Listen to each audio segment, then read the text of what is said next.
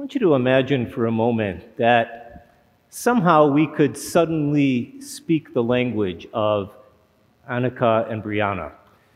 The little girls are going to be baptized this morning.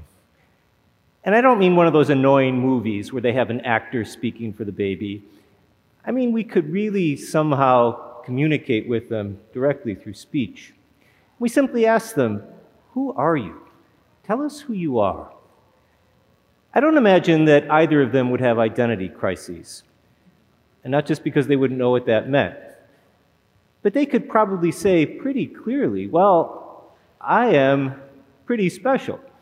I'm being held today, dressed nicely. After Mass, when they're anointed by the chrism oil, Chanel has nothing on that. It's one of the nicest smells in the church. And they're going to smell that way for almost a week, Mom and Dad, I promise you. It really lingers. And everybody is here for them. I don't think they'd have the slightest doubt about who they are or their identities. But of course, for most of us, probably all the rest of us, definitely all the rest of us, that's not that day for us today. It's not our baptism day. And we all know that as we grow up and move through life, our identities can become maybe not quite so clear. We make choices, other people make choices, we find ourselves in situations, sometimes that we got ourselves into, sometimes that we had nothing to do with. But we wake up or we look in the mirror or we have a conversation and we find ourselves wondering Am I who I thought I was? Who am I? Who do I want to be and am I ever going to get there? Do I regret a little bit who I've become? All these kinds of questions. And so I'd like to invite you to think for a moment maybe where right now in your life is an area where perhaps the well has run dry a little bit. Or maybe you find yourself asking that very question. And it doesn't have to be, probably for most of us, it isn't some deep existential doubt. But most of us, I have, think, have some areas in our life where we wish perhaps things could be different than they are. I know what you're thinking at this point. Yeah, Happy New Year to you too, Father. But there's a reason. There's a reason for thinking about those areas on this day when we can envy Annika and Brianna for not having those moments in their lives yet. Because if this day on which we remember the baptism of Jesus and are invited to think about our own baptisms, if it means anything, anything other than just, you know, mentally watching some video from 2,000 years ago, it's that we have that day in our own lives to speak to those areas in our life where maybe our identity is not quite so firm. And I say that because I regret every time we celebrate the feast of the baptism of the Lord, we cut off the readings right when we do. And of course, you remember that immediately on the heels of Jesus' baptism, he goes off into the desert and he's tempted. That happens in all the Gospels where his baptism is described. And I'd like to suggest that that necessarily belongs with the story of his baptism. Because what happens when he goes out into the desert is that he's forced to look at a situation where the well has run dry a little bit. Remember those temptations. He's hungry, he's alone, he doesn't have someone to affirm him, seemingly. And what does the devil do? The devil tempts his very identity. If you are the Son of God, if you are loved by this Father of the universe, if you are who maybe you think you are, then why are you empty handed? Why are you seemingly alone without your needs being met? So that's Jesus, but I think it's the invitation for every one of us to say, all right, where are those areas where maybe, maybe I wonder myself? If this was the relationship I thought it was, then why am I struggling here? If I had the upbringing and the benefits that I had, then how did I wind up here? In this job, in this place, in this state of life, whatever it might be. How do we leverage our baptism? Because what Jesus had at that moment was one thing and what he had was an affirmation from the Father about who he was. You are my beloved Son. And yes, that's a nice phrase, but that really looks like something.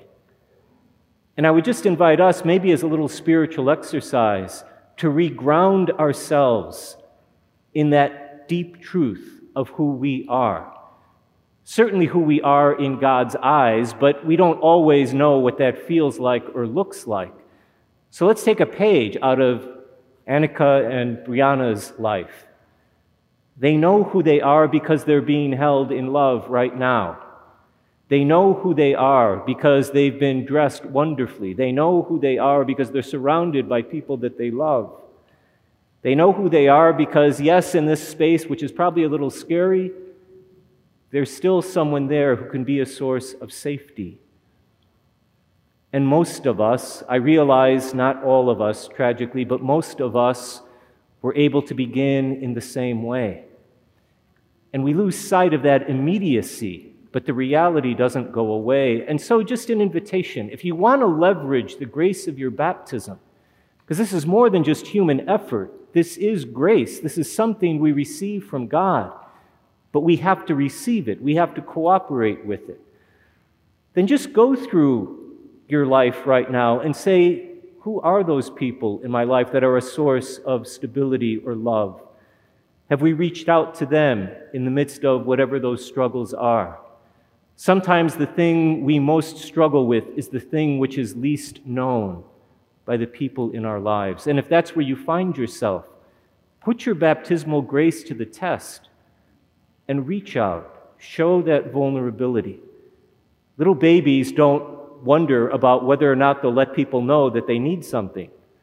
It just comes naturally, and they trust that it's going to be responded to. As we grow up and get sophisticated, it's amazing sometimes how we hide those needs. Jesus, in the face of the temptation, if you really are who you say you are, immediately, in every instance, he goes right back to the Father and he says, Let me tell you what the Father has told me. And he goes to Scripture, but what he's really doing is just reminding himself of the words of the Father. And so to have that ability to extend ourselves in trust to those people who continue to love and support us, and to certainly bring ourselves before God as Jesus himself does in the desert. And if it's been a while since you prayed around that baptismal grace, I'd encourage you, at least give it a try. And what that looks like is naming to the Lord, hey, here are the areas where maybe my identity isn't exactly the way I hoped it would be, or I have questions or fears or doubts. And it doesn't necessarily mean that God needs to transform the world around us. But when those questions of identity creep in, the harm is a feeling of isolation or loneliness or nobody really understands. Or if I ever brought this out, it'd be a terrible thing and everything would fall apart. And if we put our baptismal grace to work, it's a source of courage and inner peace that says, no, not just this is something you can do, but it really is the only way to recenter ourselves as who we are in God's eyes. So if you or I just need a little kick in the pants, maybe, then this feast day is a wonderful day to avail ourselves of it. You and I received amazing baptismal grace on our baptism day, whatever it was. And unlike all these COVID things, you don't need a booster shot for that.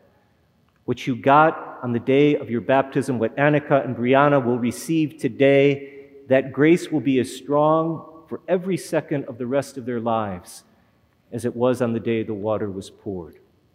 And shame on us if we lose sight of that. God looked and looks at everyone in this room and says, You are my beloved son or daughter.